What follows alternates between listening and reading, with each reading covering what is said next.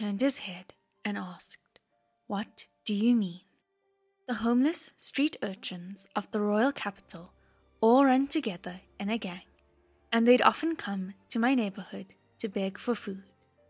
I know all of them, but I've never seen this child before. That young child stared at Mu Qing and didn't say a word. Feng Xin was incredulous. Who do they beg for food from? You? And you'd give it to them? Mu Qing glared at him. If they pester relentlessly, then there's no other way. Feng Xin still thought the notion rather unbelievable, but didn't make any further commentary. Oh, he said. Xie Lian wanted to laugh, watching them talk. Mu Qing continued. Besides, there's sewn patches on his clothes. Judging by the needlework, it must have been done by a grown up, only just recently. So there's at least someone of age in his household. His family situation may not be the best, but he's definitely not a beggar. Naturally, Xie Lian would not notice the details of needlework on sewn patches, nor whether it was done by adults. But Mu Qing used to be an errand boy at the Royal Holy Pavilion, and also did all kinds of chores at home. So when Xie Lian looked closely, it was indeed as he had said. So he asked, Do you have grown ups at home? That young child shook his head, but Mu Qing said, There must be. If he doesn't go back, his family would be worried sick looking for him. No, no way. There's nobody. That young child cried, sounding like he was afraid to be sent back, and he opened his arms, reaching for Xie Lian. He was still covered with mud and blood, and Feng Xin couldn't stand it any more. Kid, what the hell are you doing? Things were urgent earlier, so whatever. But shouldn't you know better by now? This is the Crown Prince, the Crown Prince. Do you understand? That young child's arms immediately shrank back, but he was still gazing at Xie Lian. There's fighting at home, and I got kicked out. I walked for a long time, but I have nowhere to go. The other three looked at each other. After a moment, Feng Xin said, So what now? One of the imperial doctors suggested, If His Highness is troubled, he can be placed here in the palace and have a few attendants take care of him. Xie Lian hummed, but after some thought, shook his head slowly. At the end of the day, he was afraid that Qirong wouldn't drop the whole thing and that he would sneak out to cause trouble. The way I see it, it's still best if I watch over him until his wounds are healed. It seems his family won't be able to look after him. Feng Xin, when you go to take care of the affected stalls toppled by Qirong, see if you can find out where his parents are and let them know so that they don't worry. All right, Feng Xin agreed. One of his arms was still in a sling, but he extended the good arm to reach for that young child, intending to pick him up by the collar. Xie Lian laughed. You're wounded. Don't worry about it. However, Feng Xin shrugged it off. Only one arm is broken. The other is still fine. If both my arms were broken, I can still use my teeth to carry him by the collar and bring him up the mountain for you. Mu Qing rolled his eyes from behind him, then spoke up. Never mind, let me carry him. But just as he made one step forward, that young child jumped off the bed and said, I can walk on my own. An expression filled with rejection spoke louder than words, and it made Mu Qing's second step extremely awkward, unsure of whether or not to proceed. That little kid had five broken ribs and a broken leg, but he was still as lively as a dragon. Xie Lian really didn't know whether to laugh or to feel concerned. He said, Stop running around. Then he bent down and picked him up. The three of them, with the child in tow, left the palace. Since Qirong caused havoc on the streets earlier and disturbed the townspeople, toppling a number of stalls, Xie Lian felt deeply guilty, having no face to meet any of the citizens. So the group snuck around, afraid to show their faces, using only the back alleyways.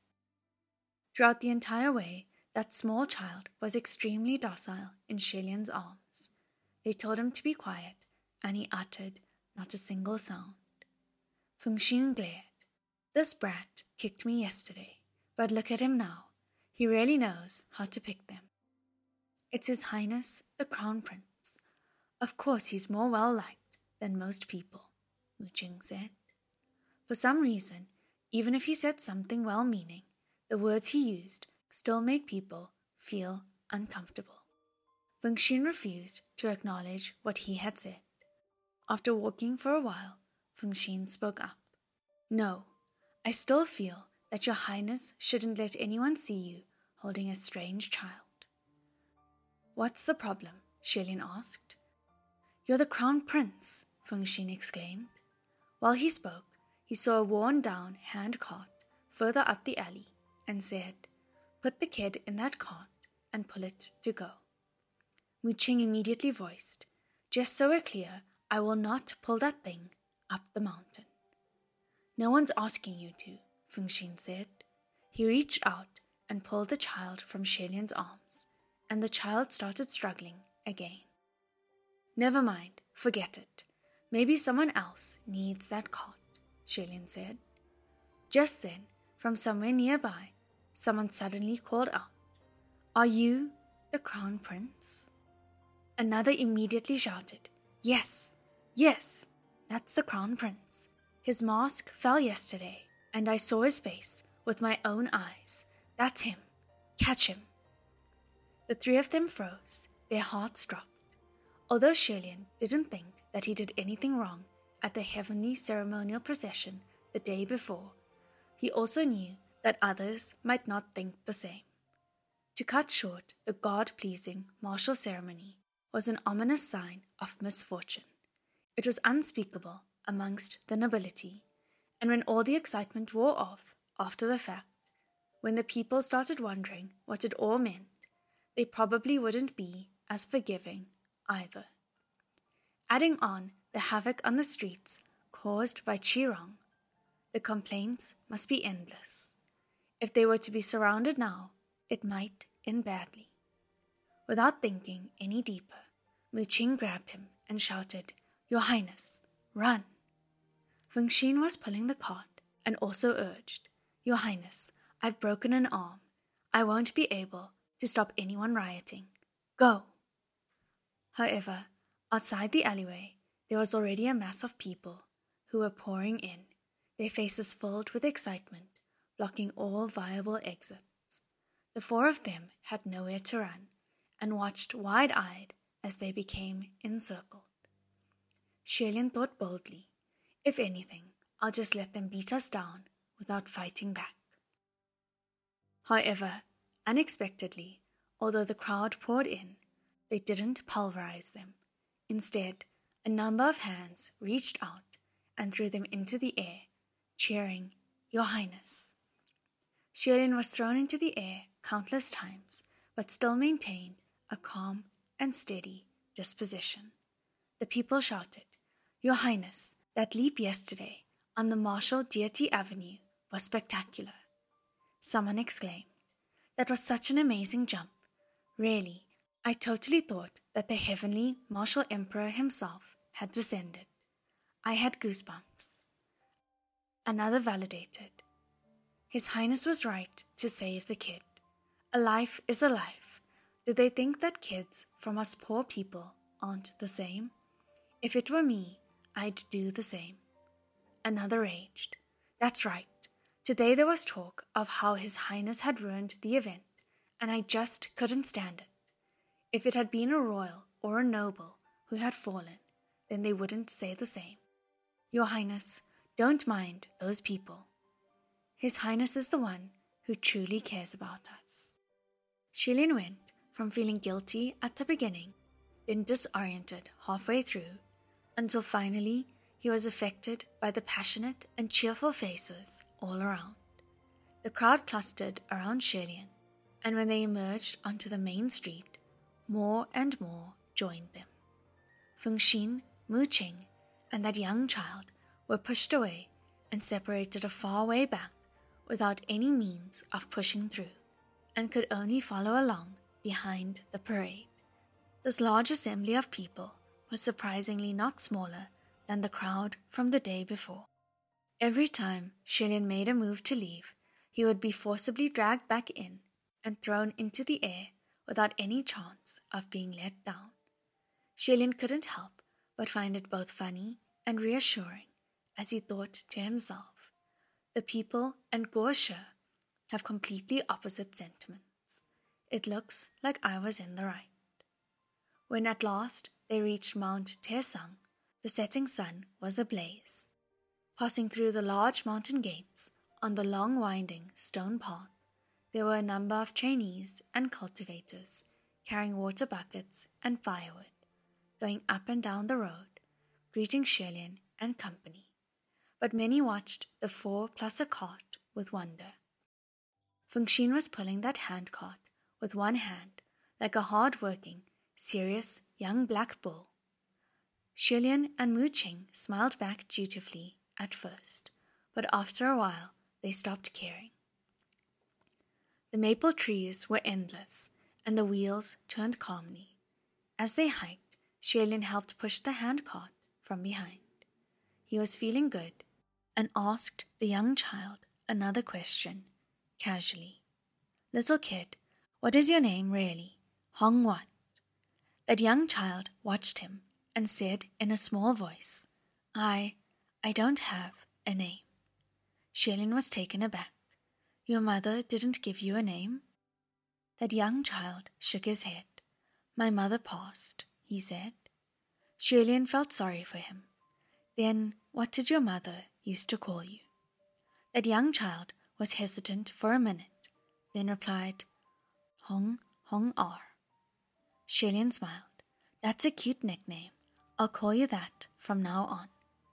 Hong Hong R seemed to be shy whenever they talked, and lowered his head.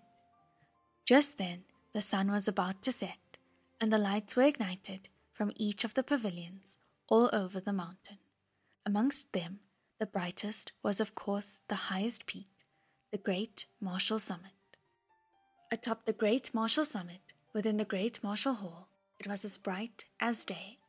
The lights gathered like stars. Xie Lian sighed as he watched. The sigh wasn't born of sadness, but from the scenery that emanated such beauty and glory.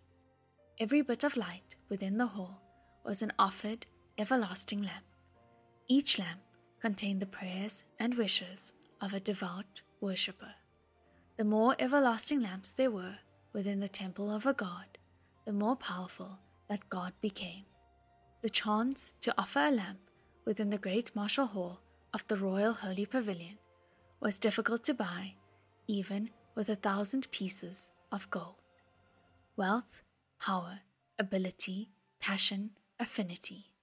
There must be one of the five conditions fulfilled in order to enter the hall to offer light. Yet there were many in the world that had none of the five. The four of them stopped, gazing upon the great martial hall that shone like the sun, their expressions dissimilar. Just then, there was a familiar voice that called out to them, Your Highness. Xie Lian turned his head and saw a fair faced young man hurrying toward them. It looked like the trainee who guarded the entrance of the Sixiang pavilion, and Xie Lian schooled his expression. Zhu Shisheng What's the hurry? Zhu Shisheng noticed Mu Qing standing behind, but felt awkward and spoke, pretending not to have seen him. The Guoshi has been asking after you for a while now. He's waiting for you at the great martial hall. Xie Lian was taken aback hearing this, but figured that it must be with regards to the incident during the heavenly ceremonial procession the day before. Very well, thank you, Shisheng. Xie Lian had Fengxin and Mu Qing take Hong Hong R back to the Shenle Pavilion before heading toward the Great Martial Summit. Outside the Great Hall, clouds born from the incense vessel floated and wrapped around the Great Martial Hall, forming a dreamlike state. On either side of the vessel were long rows of bright, everlasting lamps hung in the air, neatly lined into a wall of lanterns. Every everlasting lamp had on them the name and prayer of the worshipper in elegant, decorous writing. Once in the hall, on either side of the wall, were also hung rows upon rows of everlasting lamps. The lamps offered within the great martial hall were, of course, even more valuable than the ones outside. In the gigantic, spacious temple, the Guoshi was offering incense before the statue of the martial heavenly emperor, and the three deputy Guoshi were behind him, uniformly prostrating before the great god. Xie Lian inclined his head when he entered. Guoshi, he greeted.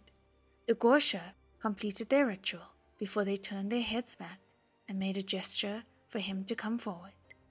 Thus, Xie Lian approached, took an incense stick, and also paid his respects in sincerity.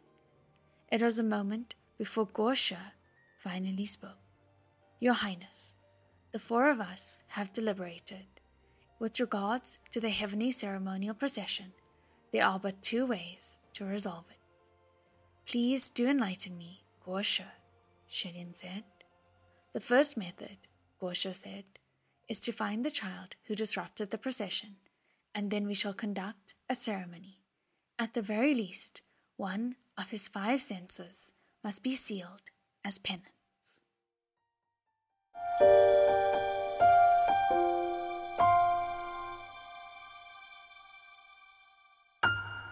you.